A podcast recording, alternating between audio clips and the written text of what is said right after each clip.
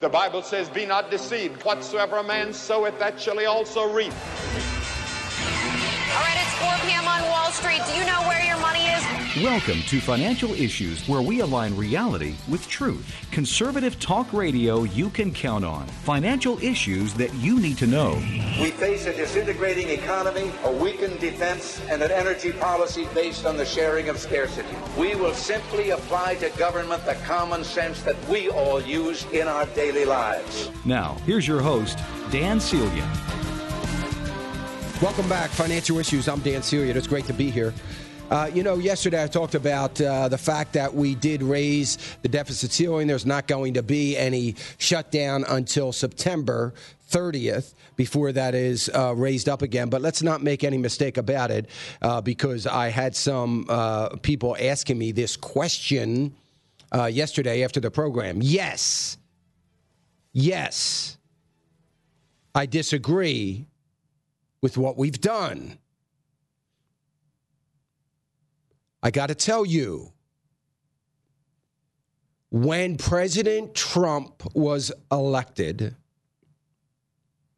I said repeatedly, because of Vice President Mike Pence, this will finally be the end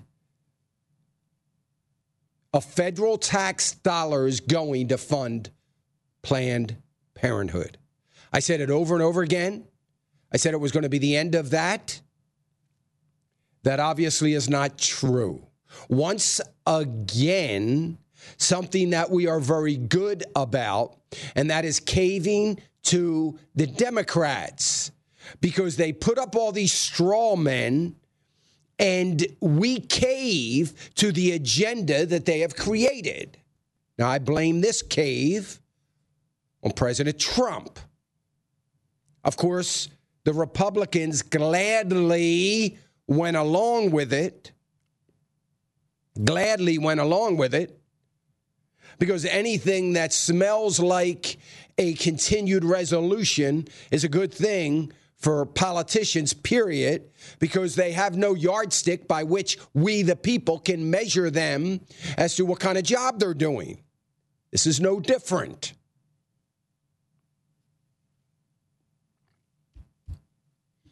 So I'm disappointed. And now they're talking about a gas tax. Why? Because a gas tax would be a good thing for who? The Democrats.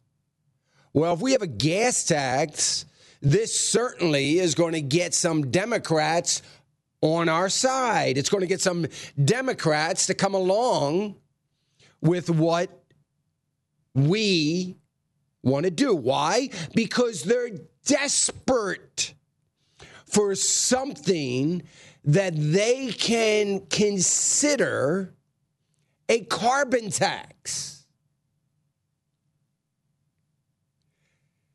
Now, is a gas tax better than a carbon tax? Yes, it is. But could a gas tax be opening the door for more till we finally get something that looks like a carbon tax, particular, particularly in light of the fact that so far the administration has done some wonderful pro growth kinds of agenda items, no doubt about it but has not addressed the debt that we continue to rack up. I understand, maybe better than most, that it's going to take some time for a smaller government to take effect or to have an impact on a smaller deficit. I get that. And yes, this president has talked about cutting the budgets, cutting the fat out. Mick Mulvaney, I said a few weeks ago, is going to be the best appointee of this president. But Mick, Mick, if you're listening, come on, man. Come on. We, we, we've got to start talking about it now. Let's not get too carried away. I'm happy for the so called tax bill, but now we're talking about an infrastructure bill.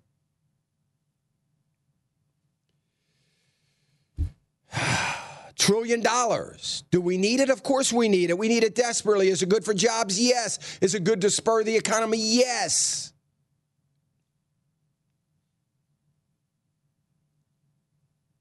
We had this once before. It was called shovel ready projects, and there wasn't anything shovel ready.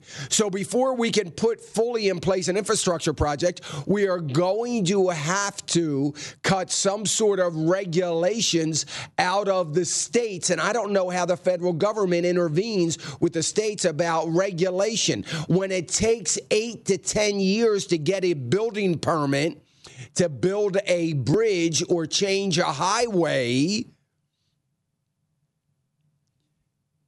then let's not spend a trillion dollars on infrastructure and pay interest on that trillion dollars while we wait 10 years for the money to finally filter into the economy, if that's the case.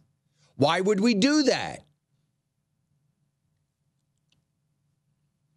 I say let's go to the states and say, when you make ready when you make ready infrastructure that will total somewhere in the neighborhood of a trillion dollars. When you make that ready to go, we, the federal government, will then fund the infrastructure bill. Now, that'll do two things. One, it will incentivize the states to get moving and it'll save the taxpayers billions of dollars on interest on a trillion dollars. It's time to talk about the debt, Mr. President. It's time to address it. It's time to bring it up. It's time to help Americans understand that, yes, we need uh, a tax ref- uh, reform desperately. Yes, we need infrastructure desperately. Yes, we need reform in our healthcare system. But when these things are costing the taxpayer dollars, I don't have a problem with it as long as there is some sort of plan to control the deficit. Sorry, but I'm not seeing it. Now, I'm trying real hard I'm a patient man sometimes in trying to go along with the program. I want to give you a chance. I believe in your agenda. I don't believe in the fact that you are a little too naive into believing that the Republicans eh, on Capitol Hill are actually on your side. A little naive there. There's a few, I'm sure, but not a lot. But nonetheless, we have got to be cautious and careful about what we are doing with our debt.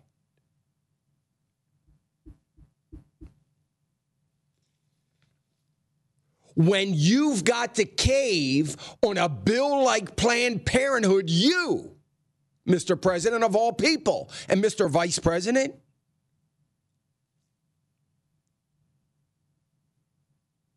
the congressman Mike Pence worked hard to try to defund Planned Parenthood. I would suggest that as vice president, that he would continue to work that hard.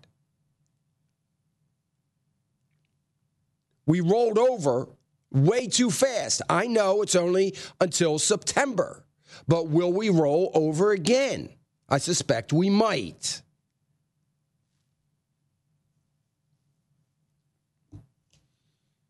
Anyway, I've got concerns. Top banking regulator is looking like he is going to leave from the Obama administration. That's good news for banks. May put back into place Glass Steagall, the 1933 law that was revoked in 1999. That's good news from my perspective. There's a lot of good happening but we got to look at some of these other things. We'll be right back. In the book of Isaiah, the word tells us the grass withers and the flowers fall, but the word of our God endures forever. In the same way, without careful planning, your financial goals could blow away like the seeds of a dandelion. It's never too early or too late to consider how a charitable gift annuity can help you meet the financial goals you've set for your loved ones, your causes, and yourself. Give AFA Foundation a call at 800 326 4543, extension 345, or visit our website, afafoundation.net. Let us explain how a charitable gift annuity can help you achieve your goals. As we read in Proverbs, the plans of the diligent lead to profit our phone number again is 800 326 4543, extension 345. And our website is afafoundation.net.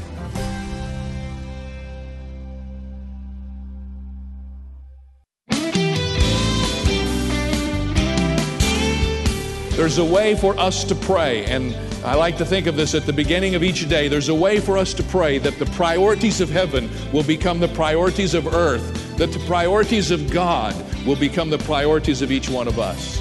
Join Dr. David Jeremiah for his series Prayer, the Great Adventure, next time on Turning Point. 5:30 a.m. and 7 p.m. Central on American Family Radio. Hi, this is Dan Celia. I sure would appreciate it if you would consider partnering with me in the Ministry of Financial Issues. You'll have access to my stock picks that come out every Monday, along with my commentary.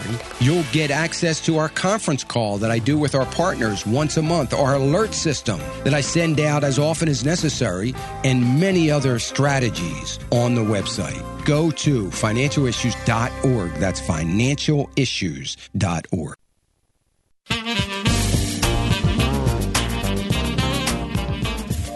Welcome back, Financial Issues. I'm Dan Celia. Um, finally, I've got someone that agrees with me when it comes to oil. Chief Financial Officer from BP Oil says that 2017 we're going to see oil trade somewhere at best between 50 and 55 dollars. That's what I said back in January 1st or early January.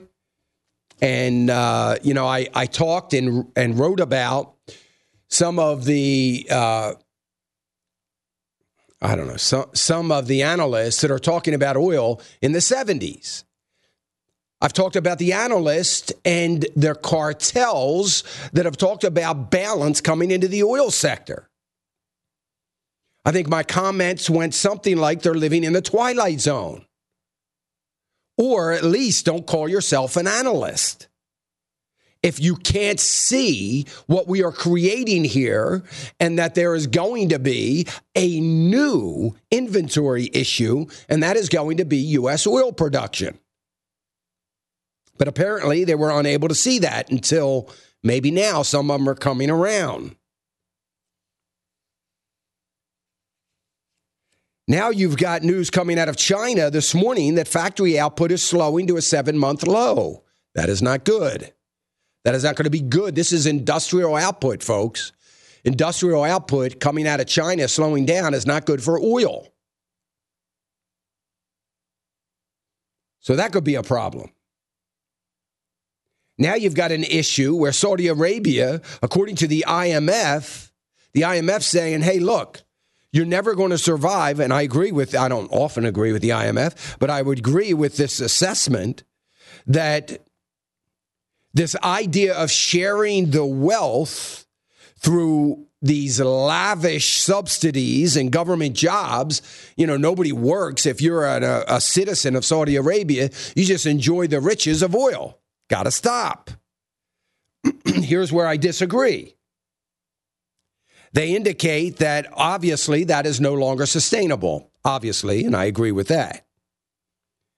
But the idea that they must have some sort of ambitious diversification plan is comical. What might that be? Ambitious, to say the least. Here's the problem. These are elite, wealthy people. You think they're going to go to work?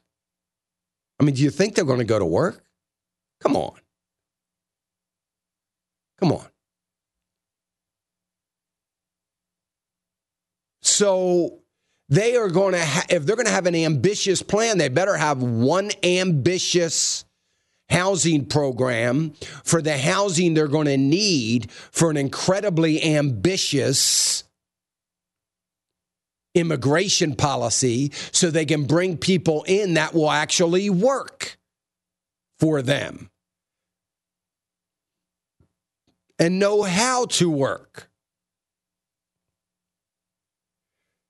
So Saudi Arabia's got a problem. They can't control the oil markets anymore, and that a shame. They can't manipulate prices anymore. Sad, isn't it? And they've got to get used to the fact that they're living with $50 barrel oil and they're not going to have the $110 barrel oil that they need. So when the IMF says they need ambitious diversification plans, man, that's an understatement. No kidding. Don't think they can do it. Just my opinion. All right, I got to break this bad news to you because I know you all feel bad when anybody has to take a pay cut. I understand. Brian Cornell, CEO of Target. Are you ready? his compensation is being cut. We should be concerned about him being able to get by, yes, as we would anybody whose compensation has been cut. It's always hard to live when you have a cut in pay. Yeah, uh, they the irresponsible board that I've been railing against of Target and Brian Cornell, Cornell, who should have been fired a year ago, that's why the board's so irresponsible because they haven't fired him. Are trying to gain a little bit of responsibility by cutting his pay. They're cutting his pay by $11 million, $11.3 million. By the way, he's still going to be making $22 million, so don't get too awfully concerned. They're blaming it on a two and a half year tumble of their stock and you can blame a significant part of the tumble in their stock and same store sales and revenues and profits being down on the fact that Brian Cornell, though he denies it, made the brilliant decision to embrace the brilliant marketed strategy of embracing 0.0043% of the American people while alienating the other over 99% of American families and shoppers. Brilliant decision. Can't believe the guy still has a job. And I suspect the marketing genius that came up with the idea probably still has a job as well. Amazing. Absolutely amazing. So the board this incredibly irresponsible board that refuses, for the sake of political correctness, or at least as far as their ideology goes, refuses to hold accountable Brian Cornell, is going to slap him on the hand and cut his pay by $11 million while they sit back and try to gain some credibility.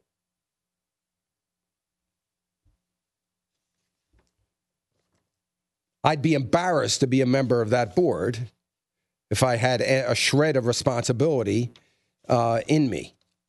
But anyway, that's what's happening. That's another thing that's happening out there. Hey, good news coming out of Asia. Good news coming out, uh, other than China factory orders being down. That's not good news. But we're getting some uh, bank, oh, I'm sorry, Asia markets are rallying uh, have rallied on on tech stocks. Tech stocks here in America doing very well, and of course uh, the regional technology companies there in Asia are doing very well as a result of that. So that's been good for Asia. Not to mention you've got European stocks doing well this morning as a result of a Greek bailout. So finally, Greece has signed on to a new bailout deal so they can borrow more money even though they can't service the debt they have, they're borrowing more money because they have to borrow money because they have no GDP and they have no growth and they need some money because they can't pay their bills. So they're going to borrow more money so they have more interest due that they're not going to be able to pay until they get the next bailout, probably six, eight months, year from now. So, because they're not allowing yet, the eurozone is not allowing uh, the the uh, Greece government to default on their bonds and to and to go bankrupt, bailing them out again. That's good for the European stocks. Why? Because they get to kick the can down the road. The Eurozone gives the can a good kick, and everybody's happy. Now, they also, uh, the Eurozone stocks are up on a couple of other things. One, the UK uh, factory output is up uh, to a three year high. It's the fastest growth rate they've seen in three years, I should say. So, uh, very good growth rate for European factory activities or the UK factory activity. Eurozone jobless count falls to the smallest in 12 months. That's a good that's good news as well. So all those things impacting the eurozone. Okay, I sent an alert out, or there will be an alert going out this morning to all of our partners of the ministry indicating that we have uh, changed. Once again, I've changed some of the asset allocation models, very slight, mostly for the younger asset allocation models. And I've also added a 20 to 35 asset allocation model for Timothy Group, if those of you who want to stay in the mutual funds. So you might want to take a look at that.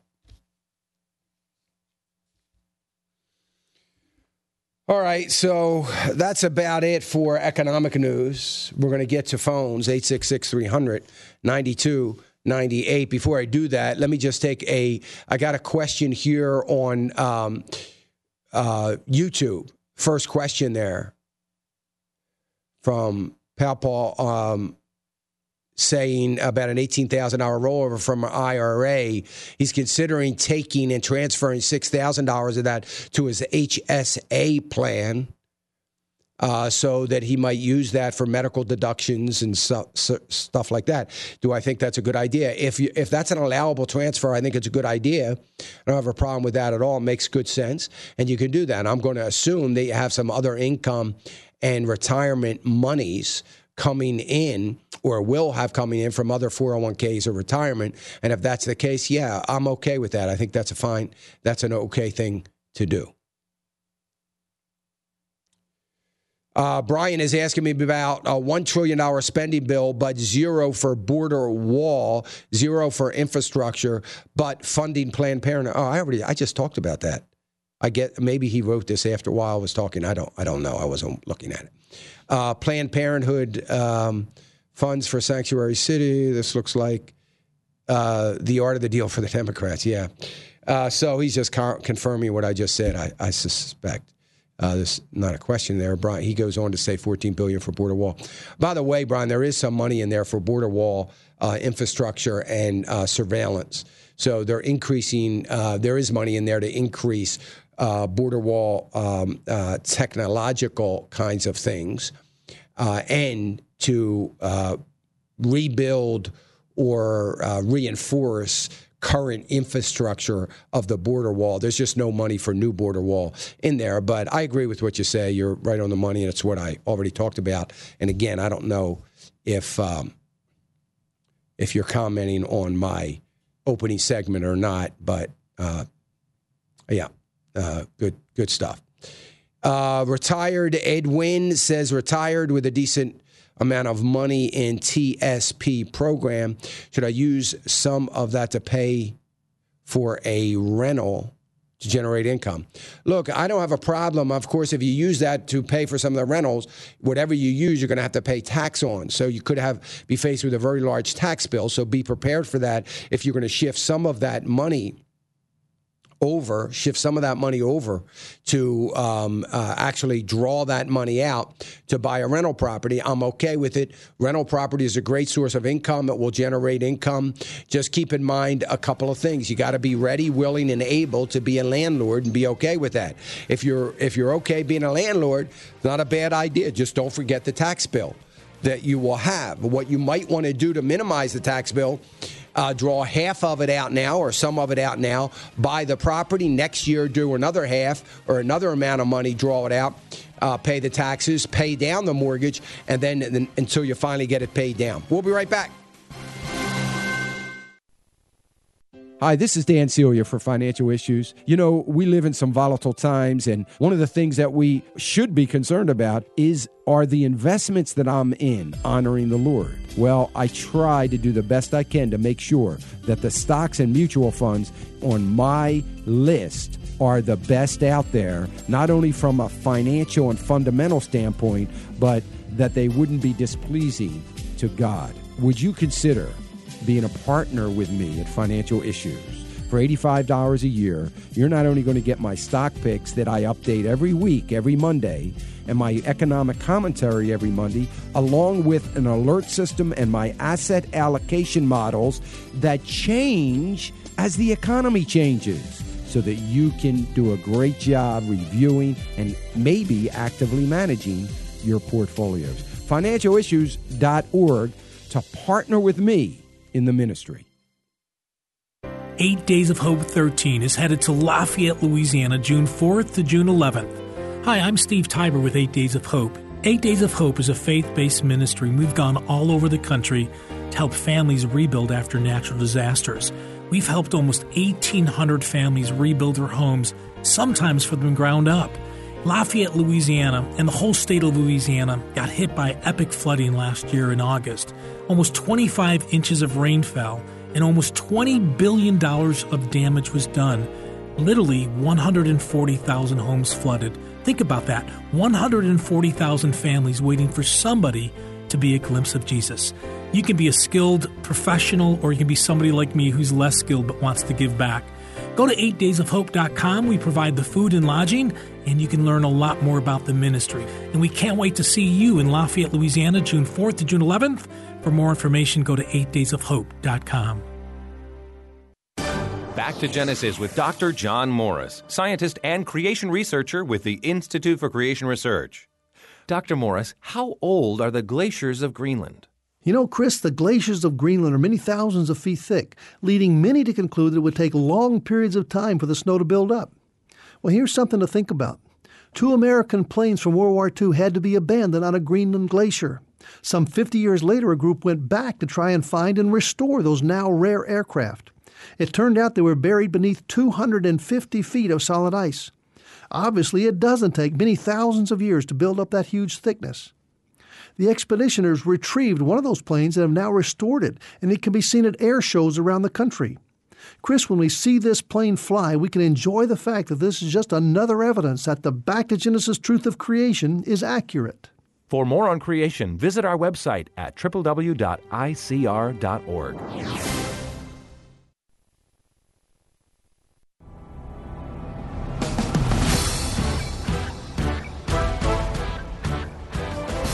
Well, good morning, Panhandle of Texas. I want to welcome all of those uh, folks listening to us. 24 FM stations we added throughout the panhandle of Texas, some parts of Oklahoma, and New Mexico.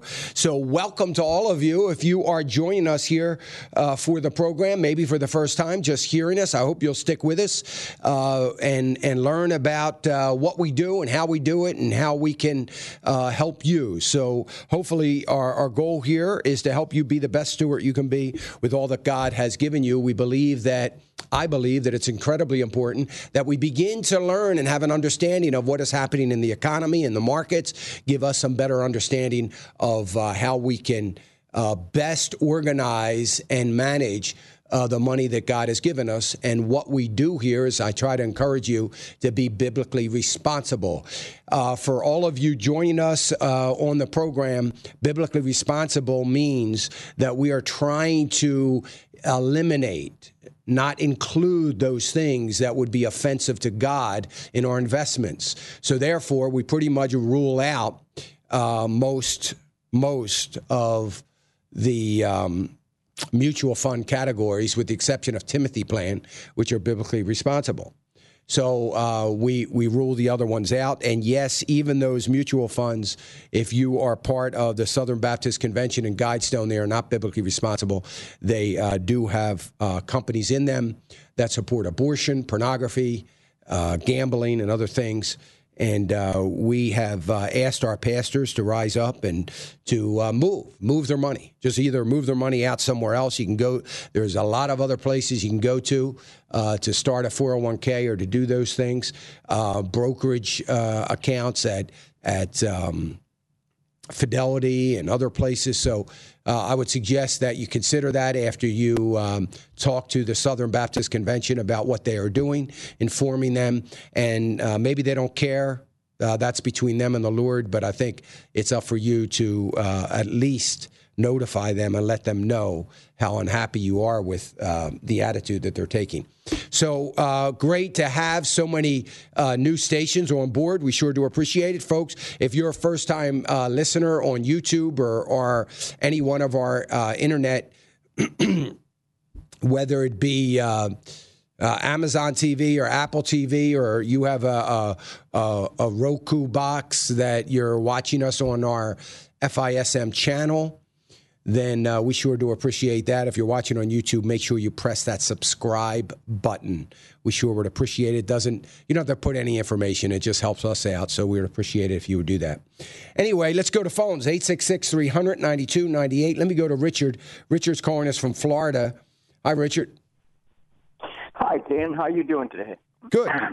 Uh, yeah, I just wanted to say God bless you first of all. You know, thank you for all you do, and uh, this uh, bill that just passed, this funding uh, bill, um, you know, I, I was listening to the, the comments you were making, you know, but my biggest concern about that that bill is um, Proverbs six sixteen says these six things does the Lord hate, seven are an abomination, and the first one is hands that shed innocent blood, and the continuation of of that slaughter of unborn children yeah, bothers me a lot more than the financial because you know that just separates from us from the Lord, you know, and from any help you know that that that He might give us because we're yeah. we're engaging in this kind of thing, you know, and. Mm-hmm. Uh, and don't we already have like an 18 cent a gallon tax on gasoline that's supposed to be specifically for infrastructure and uh, and that mm-hmm. kind of thing? Yeah, Richard. Um, and if you've listened to me for any length of time, you understand how I feel about uh, uh, abortion and where I am on that. And one of the things I talk about at my ec- economic, uh, any kind of speaking I do, uh, even in, in, involved in secular audiences, pastors' conferences and town hall meetings, I always talk about the most important economic number, and that is the 60 million babies we've murdered. And uh, it's a very important issue to me, and it's something I talk about often. That's why we ask for people to come alongside us with uh, preborn ministries, a ministry that that is saving uh, tens of thousands. Just financial issues alone have saved tens of thousands of babies, and we're so blessed by that. So yes, and the uh, infrastructure, the federal infrastructure uh, so-called tax for highways. First of all, you've got to understand this is a government fund. And what does the government do with its funds? It generally robs Peter to pay Paul on a regular basis. We robbed the Social Security Trust Fund. Uh, the Obama administration for Obamacare robbed the Medicare Trust Fund. No talk of paying any of those back. And we have robbed the highway fund. So we continue to rob it. I would be okay. You want to raise taxes uh, a little bit? All right, maybe I'll be okay with it as long as there is a bill that no money can be removed from that trust fund unless it is being used for the infrastructure of our highways. So we've got to have some sort of protection on that lockbox. It can't be a lockbox without a lock on it so that congressmen could dip their hands in it and grab what they need for their pet projects or for funding shortfalls. The states need to have the same rules and regulations to play by when it comes to taxes on gasoline and fuel.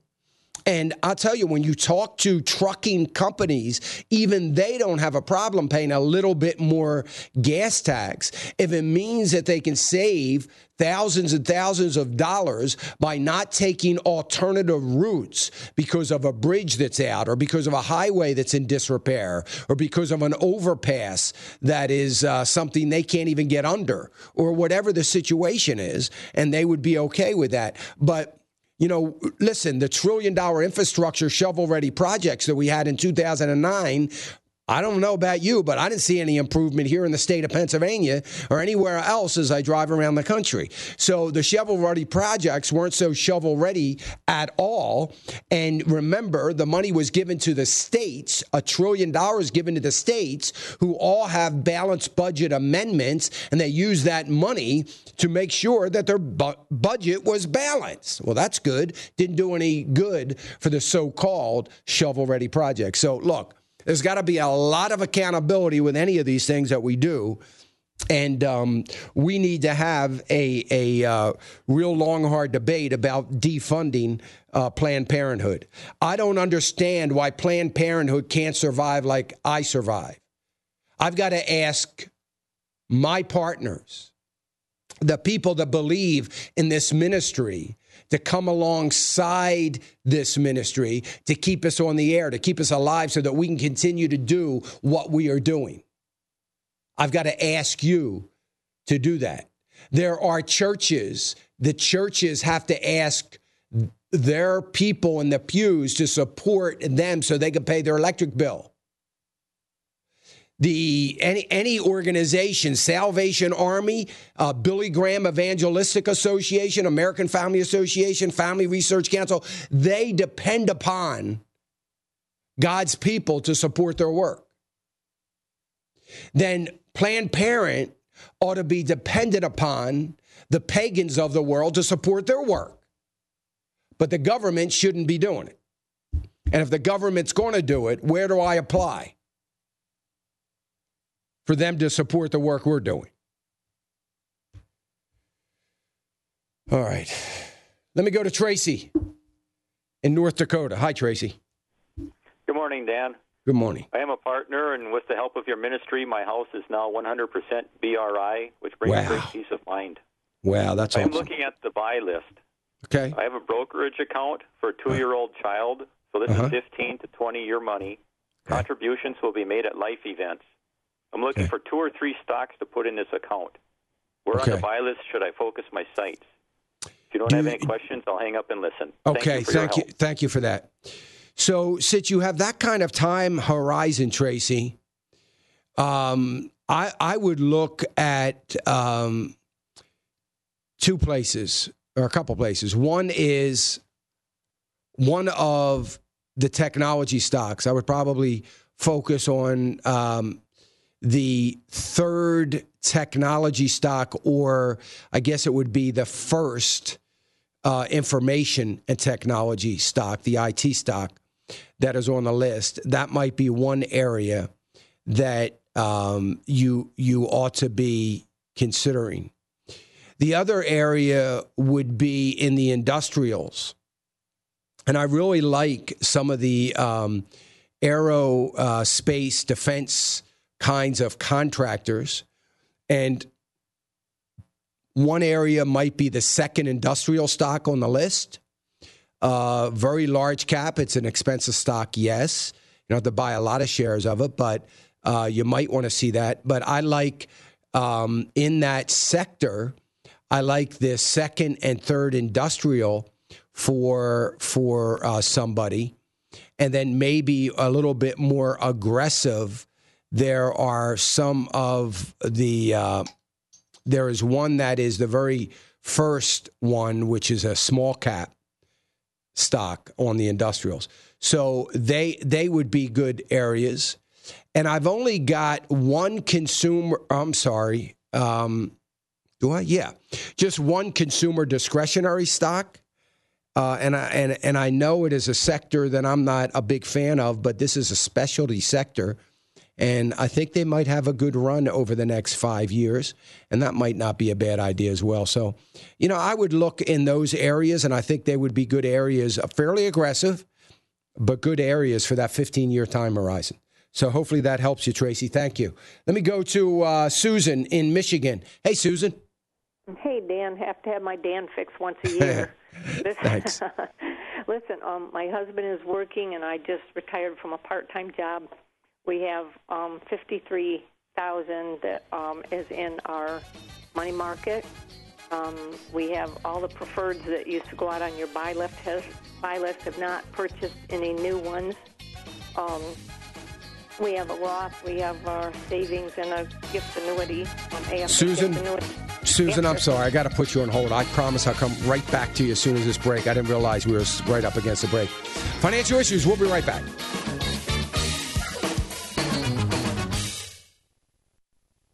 1952. Congress passed a bill today stating that the president is to set aside a day each year as a National Day of Prayer. Senator Frank Carlson of 1988. President Reagan has just signed a bill designating the first Thursday in May as the National Day of Prayer.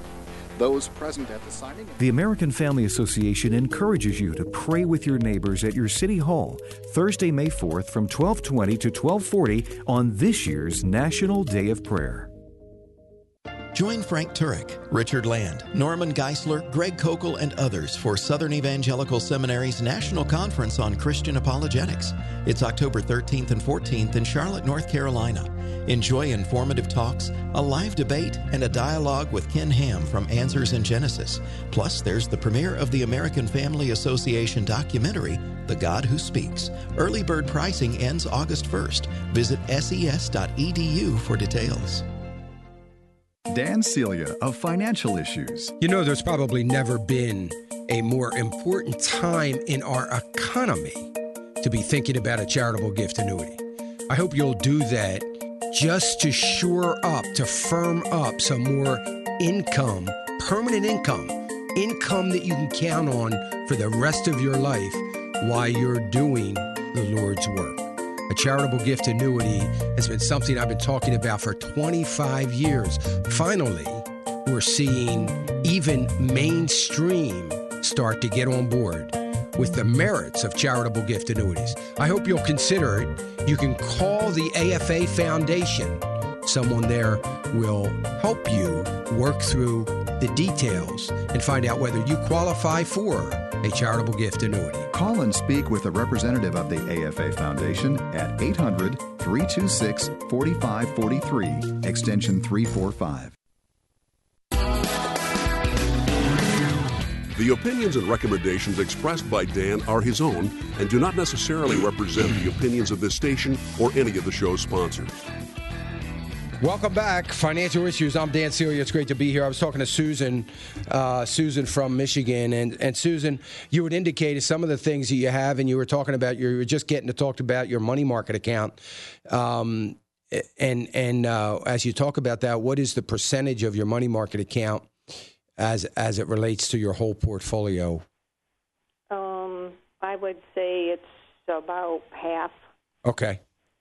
Okay. Yeah, we have we have um, for our equities, we have Archer Daniels, Phillips, Goodyear, Great Plains, um, ICU Med, International Paper, Marathon, Vectren, and Vista Outdoor Incorporated, which I don't know what that is. It's not doing so well.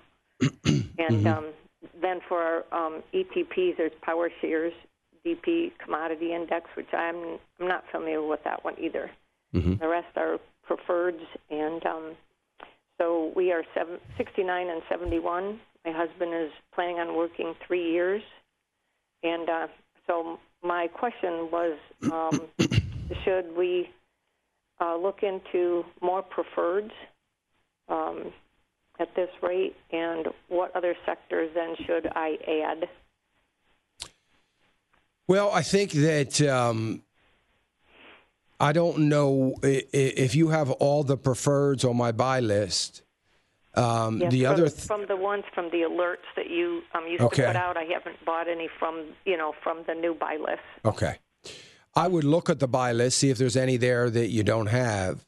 But okay. the one thing that I might mention to you while you're looking at it from a financials, uh, you know, when you look at those uh, the the financial sector there, that you take a look at um, some of the real estate investment trusts that are listed there that um, might might be uh, good for you to take a look at, and um, I think that you will see that there's the very. Um, let me just look here. Um, the six one down. Right, on that list, it's it's got income in parentheses next to it. Uh, that might be a good one for strictly for income now, just to generate income, and you might want to consider um, adding that. And you might want to consider if you don't have it, the one that is uh, the first one on the financial list, that also strictly for income. Not too worried or not not being too concerned with uh, where the value of that is. The other thing, if you're looking for preservation of some of that, you will notice something very new when you go on my list. And this is new, it's been a 10 years since I have done this. And what I did under the topping on my complete list, and you'll see in the buy list, was I added some things on the cash side. Now, I, I point this out in an alert that you'll be getting today, so you'll see more detail on it.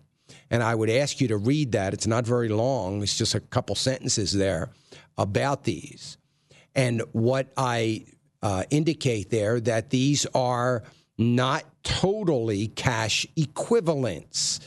The cash cash would be money markets and CDs there's not going to be too much risk of loss of value from markets in those cash accounts. These other things that I have listed under cash, there will all, always be a bit of a, you know, a possibility that we could see some issues from a loss of value. Uh, but I would look at um, uh, a couple of those maybe to set some money aside, maybe 25, half of that uh, 50% you have in the money market, you might want to consider maybe the one that's a Timothy fund and the very first one on the list, maybe split it up into those two things and and hopefully over the next couple of years between now and the time your husband retires uh, you'll get a little bit of uh, better return than you might if you just leave it in the money market account with with very little risk on the downside. You're going to still have risk, but very very uh, minimal uh, risk. So that might be a possibility as well for you, Susan. Okay, that sounds really good, Dan. And then um, that Vista Outdoor Incorporated. Um, yes. Is that something that's way down? Is that something that I should keep yeah, absolutely. I mean, Vista Outdoor okay. is an ammunition uh, manufacturer, guns and uh, outdoor things in and around hunting and other ammunitions. They have a lot of other outdoor gear. They are manufacturers. So they're the ones that supply to the Bass Pro Shops and the Cabela's of the world. Um, and uh, they listen. Um, you know, as uh, President Obama was coming out of office, they they started losing some steam. Uh, Sunday, I paid paid a visit. I was on my um, way out that uh, uh, a particular area, and my wife and I stopped at uh, a a gun shop that I visit frequently, and. Uh, we were talking to the guy. He said, "We've never had, we haven't had inventory like this in ten years." So you know, uh, there's not a lot of fear in that regard uh, about our Second Amendment rights, and that's a good thing. And so, you know, that's going to impact Vista, not to mention that a horrible hunting season last year. So um, I, I believe as people get more comfortable with the environment, uh, the ec- economic environment, and they start, we start to see some pro growth then people are going to spend money on luxury items. And I consider most of what they sell. Uh, a luxury item other than you know initial ammunition for defense. Um, most most of what they sell is is uh, luxury kinds of things. So. Uh, I feel good about it. I would keep it. Uh, they're either going to get right for a buyout that's going to be good for the stock, or uh, they'll they'll start to see some growth again. Dan, well, I'm uh, really appreciate your help, and I just praise God that the monies have come in for new stations because we sure need them. I think there's one in Michigan, and yeah. if I get a few miles here or there from somewhere, I can't get you. So um, yeah. I'd be anxious to hear more about your phone app. I've I've missed so much of it this um, season. So thank you very much, Dan. May God bless you and your family. Thank you, Susan. I appreciate that uh, encouragement.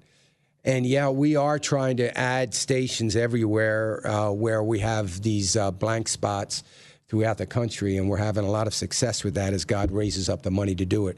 But the phone app is great, and if you go, if you have an Android phone, just go uh, search FISM. It's the first thing that comes up now.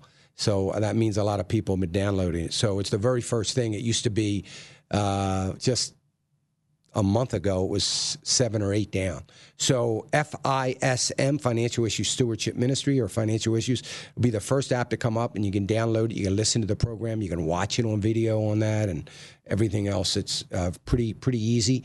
And same with um, the iPhone. The iPhone, I think you might have to type in financial issues on your search, but um, the app is incredible now. It's uh, very very uh, pro user and there isn't anything. You can check our buy list, you can check the website, you can uh, become a partner on it, you can donate, you can do uh, so much. You can watch video, you can watch video clips of yesterday's show, you can stop, pause, rewind, uh, all of that.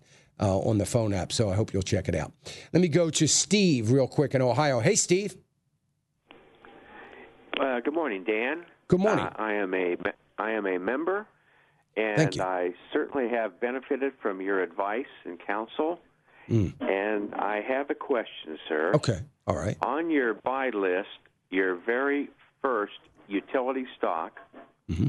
I was looking at it on my Scottrade account, mm-hmm. and I noticed it's very highly rated. Uh, the S&P Capital highly rated, Thomson Reuters highly rated, uh, the other one's on there. Uh, looks looks good.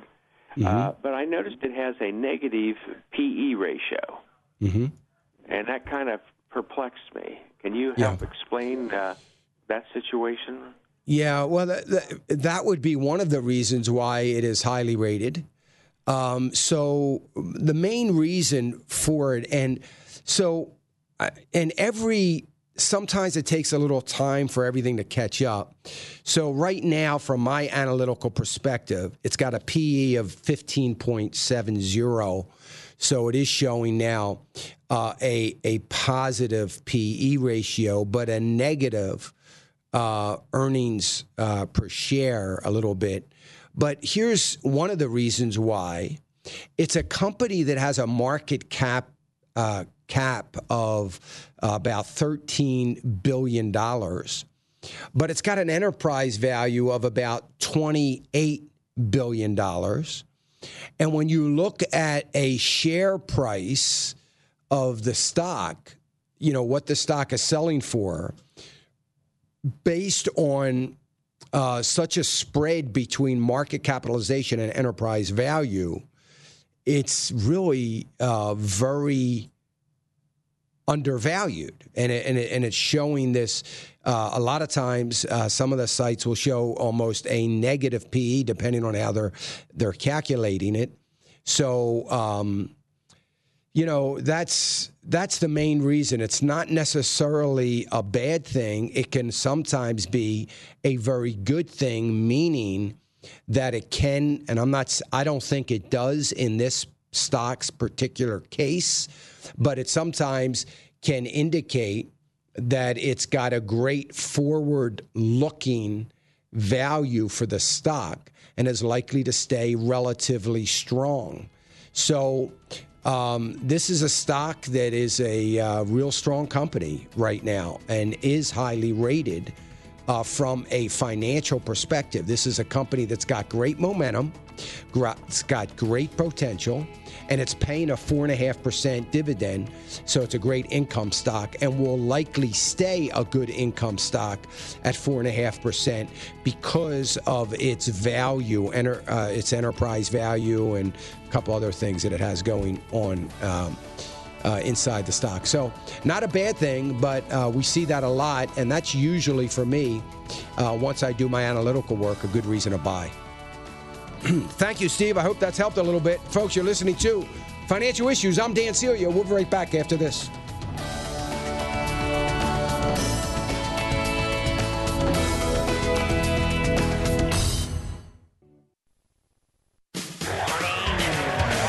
Dan Celia. I want to be a nation that is on the biblical principles and the values and the ethics that are found in Scripture. Your personal economy. Financial issues that you need to know. Aligning reality with truth. Well, I think it's time we ask ourselves if we still know the freedoms that were intended for us by the founding fathers. Now, here's your host, Dan Celia. Welcome back. Uh, right now, there's a uh, uh, Republican or a GOP um, press conference going on right now. Uh, it's the GOP leaders' news conference. I wish I could hear it. I can't. I can't. Uh, obviously, I can't listen to it uh, right now. I wish I could, but I'll, I'll just say this: that um, they've got a lot of explaining to do with the new budget. Uh, remember, it's only a temporary budget. I'm not getting overly crazy about it, but the fact of the matter is that they promised and have been promising to defund Planned Parenthood. I'm just going to speak for myself for a moment, but that was a very important issue for me. Uh, uh, there was two things that meant a lot to me. One was the defunding of Planned Parenthood, number one. Planned Parenthood, since November's uh, report, has has uh, performed somewhere around eighty thousand abortions. Think about that, eighty thousand abortions and we're still funding that. You and I are funding that. They promised to defund that. I thought it was a a, a given. I didn't even question it. I got to tell you, I didn't even question it because I believed in Mike Pence, not Donald Trump. Mike Pence. I believe Donald Trump when he said it. Uh, I I believe that he was pro life, and I believe that um, he had issues with that but I thought he would do it. But I don't understand why we've given this victory to the Democrats. I don't get it. I, well, I do get it. Yeah, I, I know why. I'm sorry. I shouldn't say that. I do know why. But that was one thing that's extremely important. The other thing that was very important to me was the appointing of uh, someone like Gorsuch on the Supreme Court, and he did that, and that's I'm grateful for it. That's a wonderful thing. But you know, when when are the Republicans going to stop caring about the stinking Democrats? When is that going to happen? When is it going to be the Republicans' agenda, the conservatives' agenda? When is it going to be sold out 100% that agenda? Now I'm glad I can't hear it because Paul Ryan is speaking.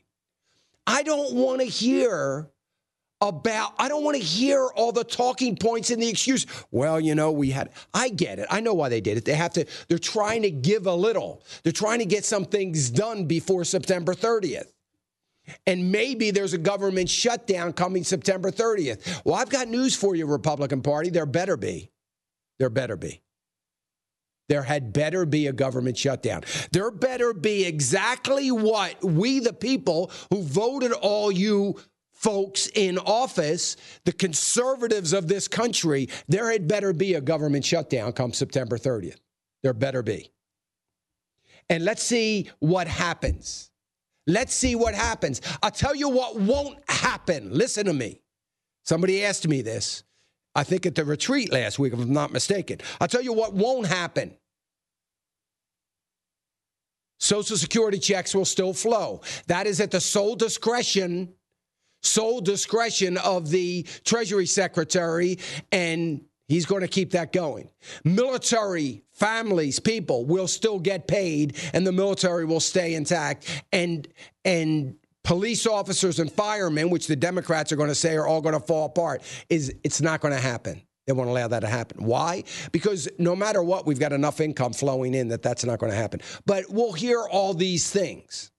And the worst part about it is the Republicans will not stand up and say, wait a minute. That is at the discretion of the Treasury Secretary, and he's not going to do that and allow the Treasury Secretary to say, Don't worry, I'm not going to do that. They won't do that. Why? Because they may need that to justify their caving in. See, they may need that so they will say, well, this is ridiculous. Everybody saying that we're spineless and don't have backbone. We had no choice. See, they need it. They need that. That's why they've never railed against the Democrats to say that is untrue. That is not going to happen. The Democrats know that. They know that the Republicans can't say that because the Republicans need it to justify their action of allowing this debt ceiling or budget to go through. They know that. So, what's it going to take? to defund Planned Parenthood. That is a promise that had better be lived up to.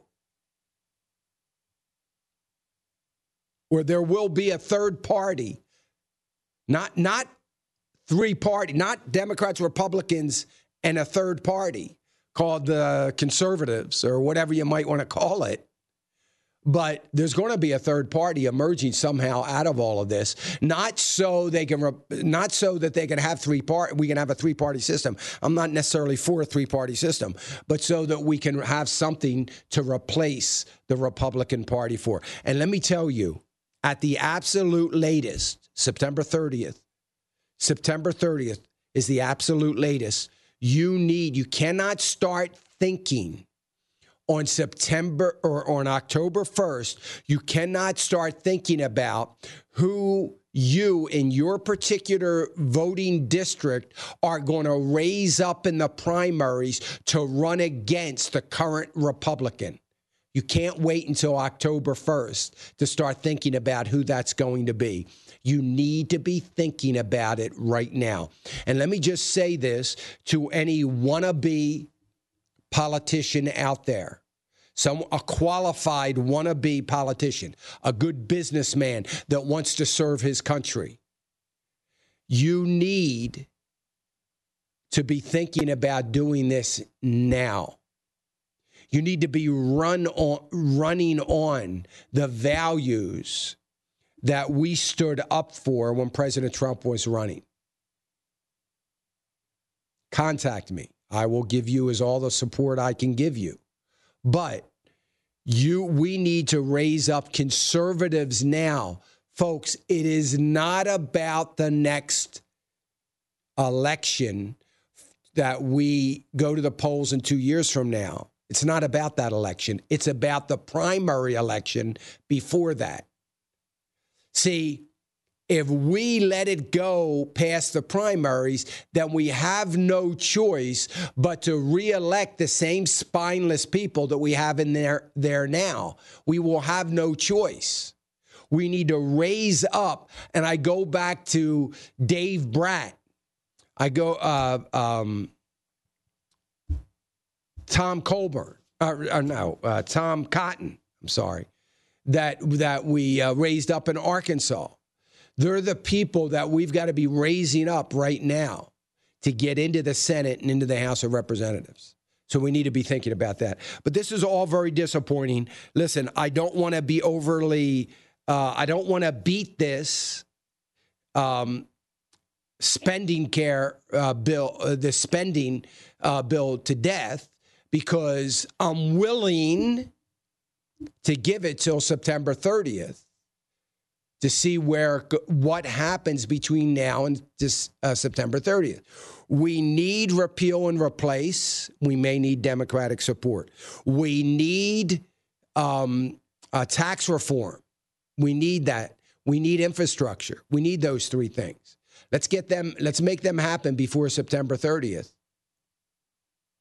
then after that, all bets have to be off, and we've got to do what it takes. And not since Newt Gingrich have we had the guts to do that? We shouldn't have to do it because we have a Republican controlled House and a Republican controlled Senate and a Republican in the White House. So the notion that we would have to shut down the government shouldn't be. But we've got to be willing to do it if it's necessary. 866 300 9298. All our phone lines are open. We're going to get to calls. We'll take a look at some questions on YouTube.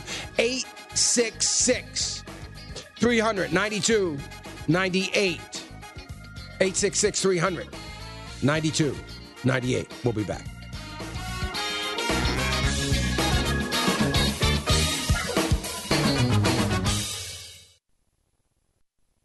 You get the soil ready. You put the seeds in and then you water it. How do you plant a garden? I don't know. You pray that God will give you a good harvest. And you have to work it to get all the weeds away. And then God brings the plants. Planting a garden takes planning, hard work, and God's blessing so does creating a lasting legacy for the people and charities that mean the most to you. The AFA Foundation is here to help you sow the financial seeds God has blessed you with in order for them to blossom for generations to come. We do this by offering free consultation and assistance in the areas of charitable gift annuities, estate planning, will and trust planning, and bequests. To learn more, call 800 326 4543 extension 345 800 326 4543, extension 345, or visit afafoundation.net. Many believers are surprised to learn that God will reward faithful Christians in heaven for their good works here on earth. But it's a biblical fact. So, how exactly does that work? Tuesday on Pathway to Victory, Dr. Robert Jeffress explains what we should be doing right now to guarantee rewards in heaven. Don't miss this fascinating study Tuesday on Pathway to Victory. Pathway to Victory, each weekday morning at 6 o'clock Central on American Family Radio. Hi, this is Dan Celia at Financial Issues. Would you consider partnering with me? You know, for $85 a year, you're going to get some great information on stock picks, alert system that will alert you to buys and sells. What a great way to look at a portfolio from a biblical perspective for a small amount of money each month. Not only that, it goes to support the ministry here at Financial Issues, financialissues.org. The opening statement in the Constitution of the United States says this that we, the people of the United States, in order to form a more perfect union, establish justice, ensure domestic tranquility, provide for the common defense, promote the general welfare, and secure the blessings of liberty. I don't know what part of that we don't get anymore. That was written by men who cared about this country deeply. Financial Issues with Dan Celia. Welcome back. Financial Issues. I'm Dan Celia, 866 392 98. 866 392 98. By the way, folks, if you're uh, just uh, one of the new people joining us, we sure do appreciate it. We've picked up uh, 24 new uh, FM stations, primarily in the panhandle of Texas, where we haven't been real strong. So, welcome to you. If you're listening to us in the panhandle, we sure do appreciate it. And uh, stay tuned, keep listening, keep learning. Um, you it may sound like you don't know what I'm talking about, but eventually you will if you keep listening. So uh, hang there, and we're sure hang in there, and we're sure glad that uh, you you have an opportunity uh, to join us. We sure do appreciate it, and uh, we are going to continue to add stations as the Lord raises up opportunity. He, yeah, we're getting lots of opportunities. That's never the issue. It's usually the issue of the cost involved in it. So, um, but but the Lord keeps giving us the opportunity uh, I'm not going to get ahead of the Lord. Um, I'm not going to be, if we build it, they will come.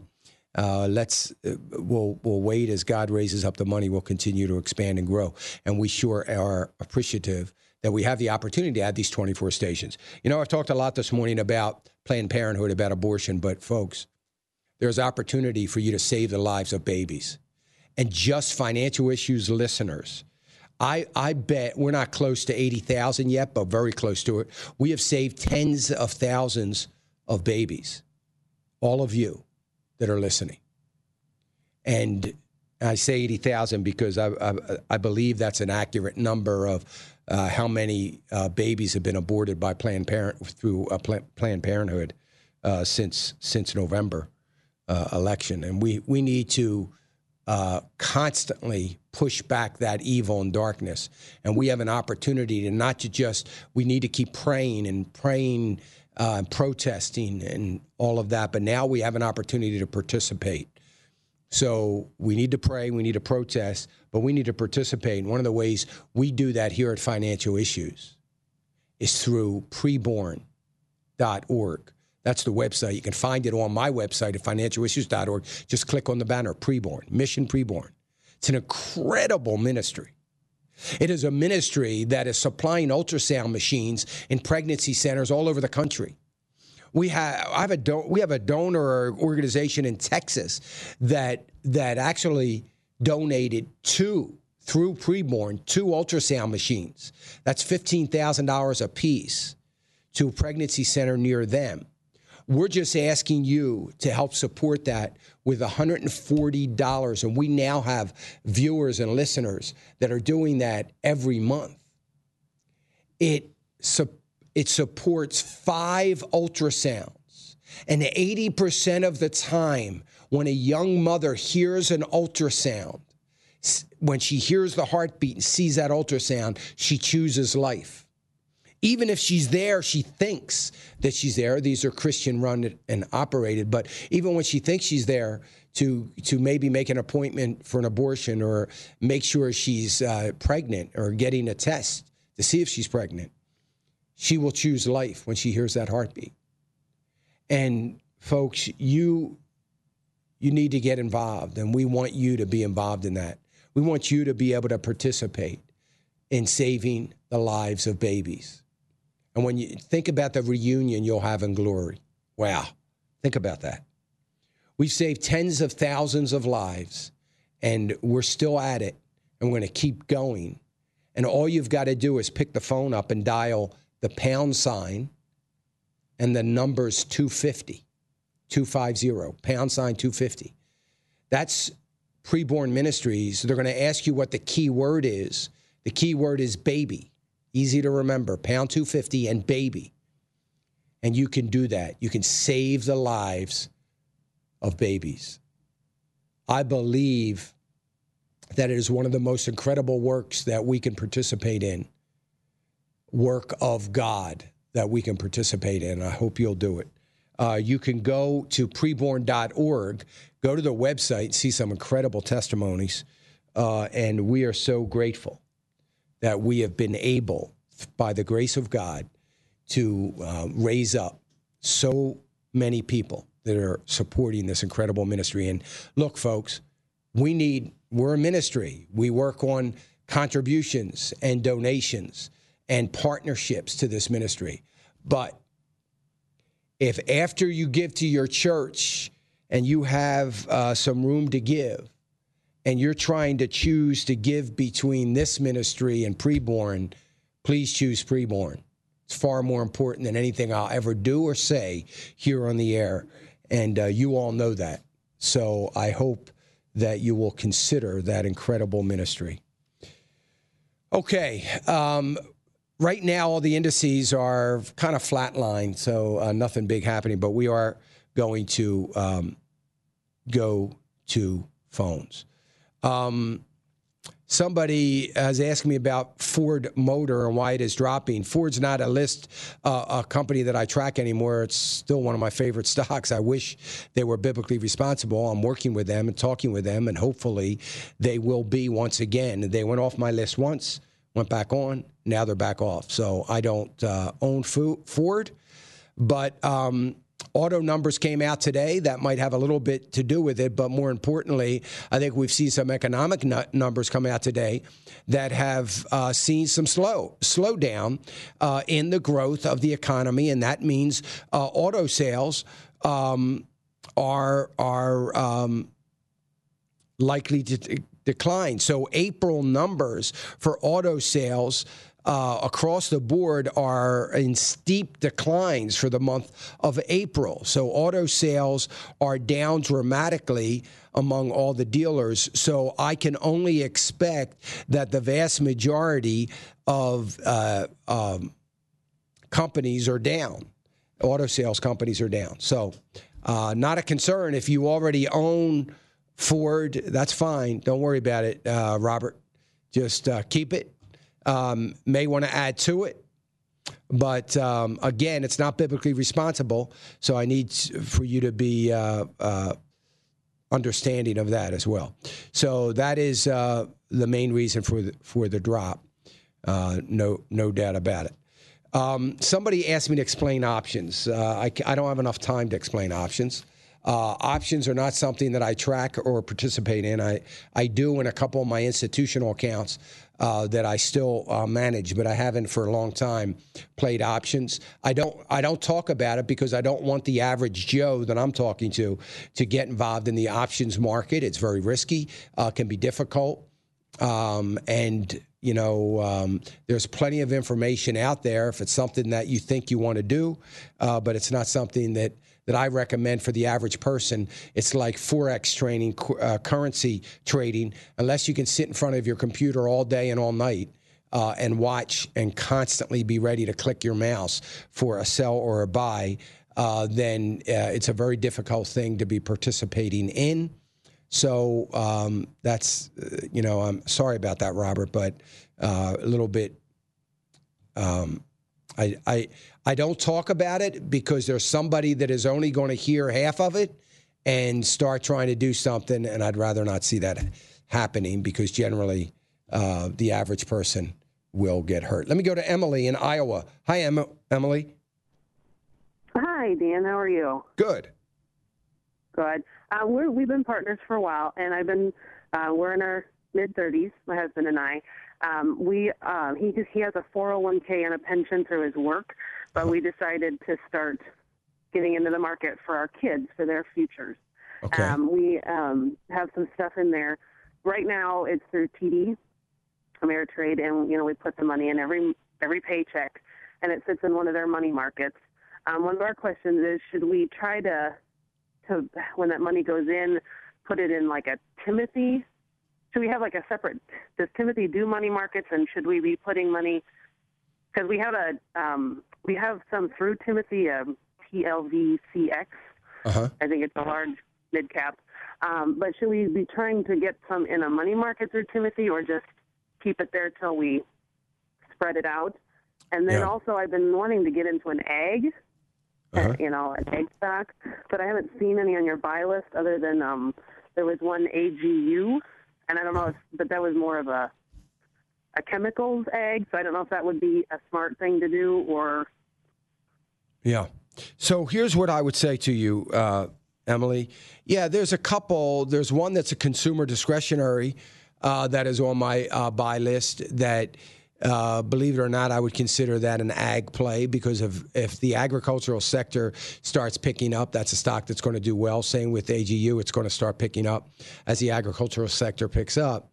Um, I I had an uh, ag uh, uh, ETF. I don't have too many ETFs, but I had one on my buy list some months ago. I've taken it off, and I don't see that going back on um, at at best till the towards uh, the end of the year. Um, I don't feel like the ag um, uh, sector is going to be a strong sector this year. Now, natural disasters and things like that could change my mind on that, but um, but for long term uh, play, then there's some those those would be two good plays. As far as your kids go, if you have a kids fund, I'd like to see you putting money every month into a mutual fund, and that mutual fund that you mentioned with Timothy would be a good place to be putting it in every payday a little bit of money for your for your kids. It's fairly aggressive, but they're large mid-cap growth fund um, is what you would be better off than just planning it, leaving it sit in a money market account. I'm going to assume, Emily, that you know it's long term money. It's it's long term money for your children, 10, 10 years or more. And I think that it would, you're, you're, going to get some volatility in that growth fund. Obviously, volatility on the downside, but you're also going to get advantages on the upside when when things uh, are are doing well. And I think overall, over an eight to ten year period, I think you're going to do a lot better than you might just letting it um, sit in a money market account. So if you're putting $25 a pay, and I'm just making a number up, but and whatever amount that is, you can do that directly into the mutual fund. The other thing is the mutual fund is going to do better for you because you're putting money in often on a very regular basis. Another reason to do it. So that's what I'd rather see you do, uh, Emily. And you can do that either through TD Ameritrade or or uh, directly through Timothy. But I think it would make sense to do that uh, and it'll and just kind of forget about it. Don't be too overly concerned when it goes down. Don't get too overly excited when it goes up. Just keep plugging away and keep putting money in, and I think you'll do fine. Hope that helps. Thank you, Emily. Uh, we'll be right back after this. Hi, this is Dan Celia for Financial Issues. You know, we live in some volatile times, and one of the things that we should be concerned about is are the investments that I'm in honoring the Lord? Well, I try to do the best I can to make sure that the stocks and mutual funds on my list are the best out there, not only from a financial and fundamental standpoint, but that they wouldn't be displeasing to God. Would you consider being a partner with me at Financial Issues. For $85 a year, you're not only going to get my stock picks that I update every week, every Monday, and my economic commentary every Monday, along with an alert system and my asset allocation models that change as the economy changes so that you can do a great job reviewing and maybe actively managing your portfolios. Financialissues.org to partner with me in the ministry. One of the little known tragedies of abortion is that the actual decision is often made by someone other than the mother. Hi, Kim Katola for Cradle My Heart today. Boyfriends, husbands, family members, and friends play a huge role in a woman's decision. Maggie is a prime example. She was pregnant as a young teen and connected with a local pregnancy help center to say she wanted to carry her baby to term and cherish the life entrusted to her by God. But her parents were ashamed that their daughter was pregnant and were pressuring Maggie to abort. Maggie learned she has legal rights in pregnancy, and she has rights to protect herself and her baby against the demands of her parents. And in time, her parents came to agree with Maggie's choice for life. Find the support you need to see your pregnancy through at cradlemyheart.org. Saving lives and healing hearts after abortion, one story at a time. cradlemyheart.org. Here for your encouragement and your walk with God. This is David Wolin with Haven Ministries inviting you to anchor your day in God's Word. The billionaire Howard Hughes was once asked how much money it would take to make him happy. Reportedly, his response was just a little more. You know, it doesn't have to be money or success, it can be anything more comfort, more happiness, more fitness, anything not God that has become an end to itself. By contrast, the Apostle Paul says, I have learned to be content, whatever the circumstances. I know what it is to be in need, and I know what it is to have plenty. And the only way to learn contentment like that is to realize that everything you have is from His grace, and everything you need, you already have in Christ Jesus. Get more daily encouragement from God's Word. Visit getanchor.com.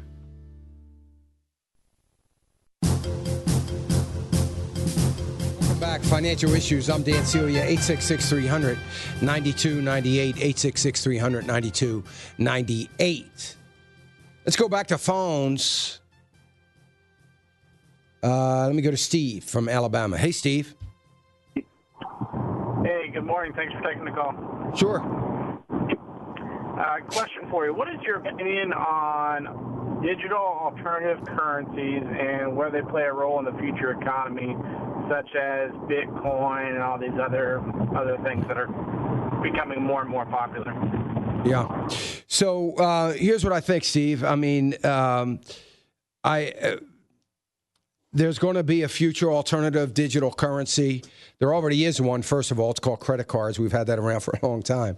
But as far as Bitcoin and some of these other things, look, um, until banks begin to use it and recognize it and regulate it um, you know, I wouldn't be involved in any of it because there's guys sitting in jail right now over all of this. a lot of guys, a lot of guys sitting in jail right now. Um, uh, th- there needs to be a regulatory um, environment there in and around this. The other thing is, the alternative currency of the future is going to come out of the IMF in all likelihood, and it's going to take uh, the United States to have a, a progressive liberal president and Congress for us to be uh, seeing anything from that. It's already ready. It's already prepared. It's ready to go. IMF has had this agenda now for uh, at least six or seven years, uh, trying to put this agenda agenda forward. Uh, one of the things that they have begun to do is uh, open up the basket of um, currencies, and that would be the reserve currencies. We always talk about the United States being the reserve currency. Well, there's a basket of reserve currencies now. It's not just the United States of America.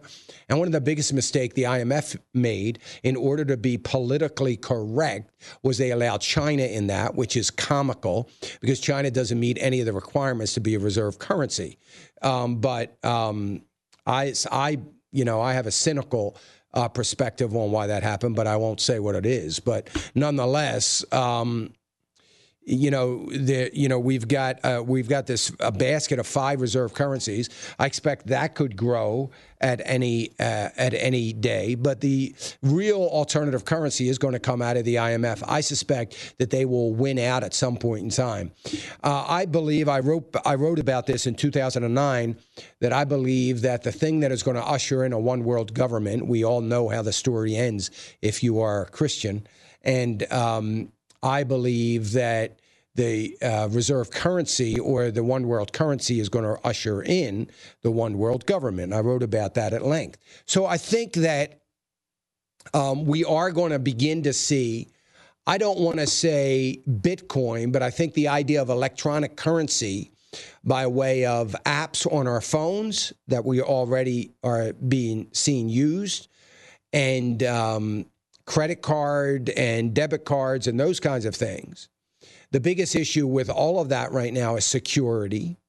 And uh, now, uh, you know, the security or the lack of security, I should say, in and around the phone apps, you know, the Apple Pay and those kinds of things have found not to be very secure. So, you know, they've got um, um, issues in cyber attacks, but I think that is going to be uh, the currency of the future. The currency of the future is not going to be something you buy, something you own, or something you'll have in your pocket, other than it'll be on your phone or some uh, electronic uh, device in some way, shape, or form. So I am not big on any of the Bitcoin or any of that. These Bitcoin traders are frantically um, trying to sell, promote, uh, scare people into uh, moving into this. It is a somewhat of an acceptable currency for a lot of things, but that's only because a dollar's worth of Bitcoin is worth a dollar. So why are we using Bitcoin and not a dollar? I mean, that's the problem. So, but the difference is a dollar is regulated, the Bitcoin is not. So, anyway, that's kind of where I am on that. But hopefully, that's some help, Steve. Thank you. Let me go to uh, John in Alabama. Hey, John. Hey, how you doing this morning, Mr. Sia? Good. Uh, uh, I just had a question. So I heard you and one of your callers talking about a brokerage account, and I have a similar situation as that caller where I have two children that'll be somewhere between a 10 to uh, even 20 year investment period. You're talking about a brokerage account. I have an IRA that is a a brokerage account where I can invest uh, based on your your buy list uh, because I'm a partner as well. Uh, but I'm, I, I didn't really understand the investment for the children if that's in their name or if I just have it in my name and it's a sort of a placeholder for them. So could you kind sure. of elaborate on that a little bit? Sure. Um, I'm glad you asked, and I should have said that when I was talking to that other caller. So I. Um, I believe that your children's account ought to be in your name only, and it ought to be a joint account. You know, if you're married, then it can be just another joint investment account that you and your wife have. Now, you guys know, obviously, that's the account that you've established for your children. You can put your children on the account as beneficiaries if you'd like, um, or if you have minor children, which I'm, it sounds like you do, then you can just deal with that in your will uh, as as you should. But I like I you know so people will say to you that that's not a good idea because you're not getting any tax advantages. That is true. They're right about that. So there is no real tax. You lose, give up some of the uh, tax advantages that are in some of the UGMA accounts, Unified Gifts to Minors Act, those UGMA custodian accounts or the or the 529 plans or those kinds of things. So you give up some tax advantage things. But what you gain is a freedom, a total freedom in those accounts. And what I mean by that is you guys, you and your wife are going to be free to uh, make decisions in and around that account, to uh, decide when the children use it, how it will be used. Um, it gives you the flexibility of not having any mandates on it, um, that it doesn't go to their name. Uh, Social Security account at age 15 or it doesn't go to them at age 18 or um, you know that you have total discretionary um, uh, advantage over that because things change and things happen and and um, you know sometimes a child may just go down the wrong path and do you really want them to have some sort of control at 18 over that money or at any eh, maybe even at any age for that matter so you know i, I really like that the other side of the th- uh, coin is do you want them to maybe get disqualified from a scholarship? Um, or something like that in college because they have some money in their name. That's another issue that you can think about. But I I don't mind foregoing some of the tax advantages. And that's why I'd rather it be in your name. I do like it being a separate account. I like it being separated so that uh, you can refer to that separate account in your will if you need to do something that you want to do something very specific with that account, or you can add a, a, set of beneficiaries to that that is very different than maybe the beneficiaries on other accounts or whatever. But I like the flexibility again for you to be able to um, uh, dic- dictate what what needs to be done with the account. So um, even though you have a brokerage. I like the idea of having a brokerage account in your name still, but it is uh, a different account. So if you go to the broker that you are with, say you have a brokerage account at Fidelity, and you go to Fidelity and say, I want to open another brokerage account in my name, they may say, Well, no, you don't really need to do that because you probably ought to do a 529 plan or this plan or that or custodial plan. Just ignore it and just, you know, you might change the name on the account so that it differentiates. In other words, it might be an account with your wife's name first and your name second, or vice versa, you know, opposite of what you have. Um, you might have an account with just your name on it. If you are a single person, you have an account with just your name on it. And on one account, you use your middle initial, the other account, you don't. I mean, you might want to differentiate it uh, in some way, shape, or form, but um, that's what I would suggest well, I guess can you kind of explain that? Because I know I heard another caller talk about mutual funds and brokerage, and I I don't really understand all that at this point. So if you can give me maybe a high level overview of the, the sure. difference or what your advice would be for that that period of time. So I would like to see you even. I mean, if you don't have a brokerage account.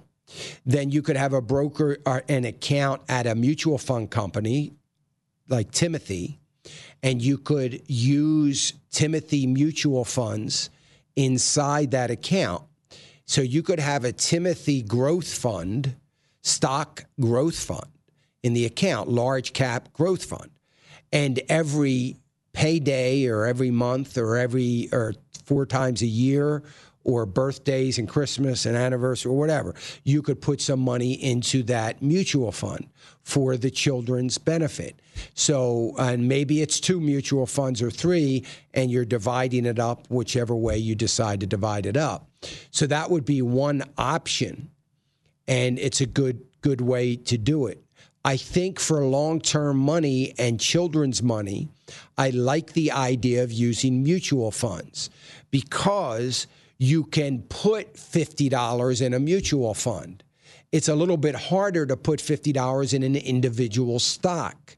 It's not going to be as advantageous to the account as it would be if you're adding money on a regular basis to that Timothy Growth Fund, for instance. And you can do that through a brokerage as well. So you can own a Timothy Mutual Fund in your Fidelity brokerage account that you have set up for your children if you want to do it that way. So either way, it's fine, but I like the idea of just contributing to that mutual fund on a regular basis for your children. We'll be right back after this. American Family Association, a ministry with a mission to inform, equip, and activate people like you to strengthen the moral foundations of American culture and to give aid to the church here and abroad in her task of fulfilling the Great Commission.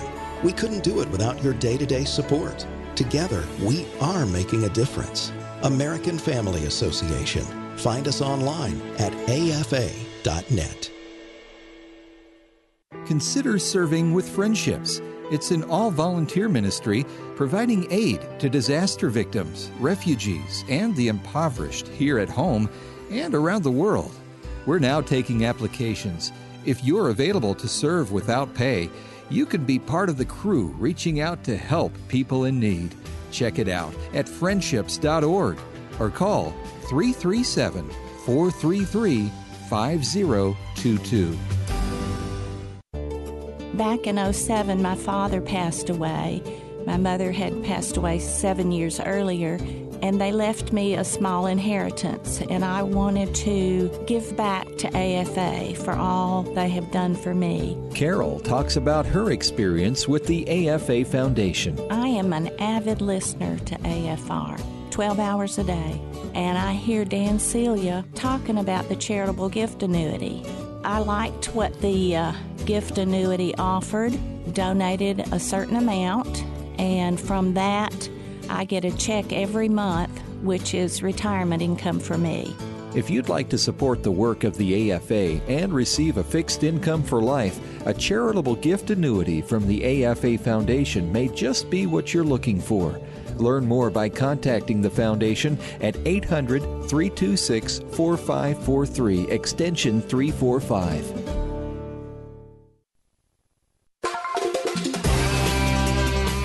The opinions and recommendations expressed by Dan are his own and do not necessarily represent the opinions of this station or any of the show's sponsors.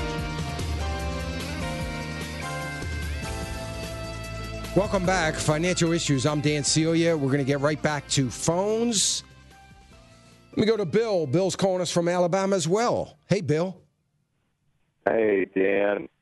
I have a question about my wife's um, situation. She's got uh, she bought Oh, when she was working. She bought a lot of company stock, okay. insurance company, and they told her that she can't roll that out into an IRA. She has to cash it in before she's seventy. But they also offered her to put it in an annuity at no charge. Can you help me with that? Yeah. Um, uh, is she still with the company? No, she retired. Okay. Well, um, I, I there, there's no reason why I, I don't understand why there could be a restriction on what you do with the stock. If it's okay to put it into an annuity, it's okay to put it in your savings account or whatever. Um, that that doesn't make much sense to me. I wouldn't do an annuity. Uh, they're an insurance company. So they're doing a little self dealing here by saying, "Oh yeah, you own our insurance company stock, um, but you know we're, not going to let you have it unless you put it into one of our insurance annuities." And um, so they're going through a little self dealing there, and you know I don't I don't think that's that's that's right, but that's what they're trying to get you to do. And is it a is it a publicly traded company? that you know of? Yes, sir, it is. Yeah. So I, do, I don't understand that. I mean, uh, you you know you you can do whatever you want with the stock if you own the stock uh, and it's publicly traded. Um, you should be able to transfer that anyway. And uh, I would call, I would have her talk to Human Resources Department and say, I want to roll my stock over to my brokerage account and they and, and if she says they won't let you if they they won't do that say ask the question it sounds like you're self-dealing you just have to say those words because that'll throw them into panic um, so it sounds like you're self-dealing here and forcing me to do an annuity that I don't want to do, and that's my stock, and I want to roll it over into uh, my brokerage account. And I suspect that somehow it'll be allowed after she says that. Um, but that's what I would do. Uh, I would really. Uh, and and if they don't, I would want some really clear explanation in writing as to why you can't um, get get the stock at, at, this point into your IRA account. So that's what I that would be my first goal. Then once it comes over into your IRA, now you may need first before you do that to open up an IRA account. You don't have to put money in it right away, but you could open up an account, an IRA account at Fidelity or TD Ameritrade or Schwab or something like that. Oh, you know, so that you have this brokerage IRA account open so that you can transfer that stock over to it. Then, once the stock gets over there, you can choose whether you want to sell it, turn it into cash, and reinvest it into some other things. Okay, well, thank you, Dan. You're welcome, Bill. I hope that helps. I think it will. Uh, let me go to Keith in Virginia. Hey, Keith. Yes, sir. Dan. Yes, sir. Uh, yeah, I'm heavily invested in uh, Verizon stock in the 401k, which they require you to do the first three years. But now I'm, in, I'm invested um, in what's your what's your call on Verizon? Should I stay with uh, keeping that stock uh, in the 401k plan or let uh, selling some of it? You know, get rid of it, move it over to something else. Yeah, I think I think um, Keith, for the sake of diversification, you know, uh, I, I mean, obviously, I would like to sell, see you sell it for biblically responsible reasons. Um, no, no, doubt about it. Verizon stock has gotten beaten up big time um, this year, and I don't expect it's going to do a lot better next year. But um, so I I don't think it's a stock that I necessarily would want to see you own. The problem is it's you know it's down considerably. I think it's down about uh, fifteen uh, percent so far this year. So um, you know that's an issue, and that's a little bit of a problem. So you may be down, but you've got to at least sell some of it to diversify. The the one good thing about the stock is it pays a decent dividend. I don't I, you know somewhere around 5% and that's good. So you're getting some income from it, but you've got to diversify. So if you wanted to keep, you know, 20 or 30% of that stock for one reason or another, then yeah, that's fine. But I would sell once that's in your brokerage account and your IRA account, I would sell uh, some of that so that you have some cash so you can begin to develop a good diversification uh, program there by by and being able to add some other stocks or preferred stocks or utility stocks or mutual funds or whatever you want to do. Right. I, I was, you know, according to uh, the company, you have to buy it for the first three years until you're vested in the 401k. Right. Then after after the third year, I stopped buying it, but I got three years uh, of buying it. So okay. it, it's still, I haven't sold any, but I've been diversifying ever since that. After oh, the good. third year. Oh, okay, okay, I misunderstood. Okay. Yeah. Yeah. So, well, that's good. So, uh, and are you still working for the company? And, and cash out and put in some money. I'm 62. Okay. Yeah, so. I mean, I I think uh, you're probably okay if it's less than uh, twenty uh, percent or thirty percent of what you have in there. Then it's that's fine. how what is it? It's eighty five percent. Yeah. Okay. Well, yeah. then I, I, think you need to sell it. I think you need to sell, okay.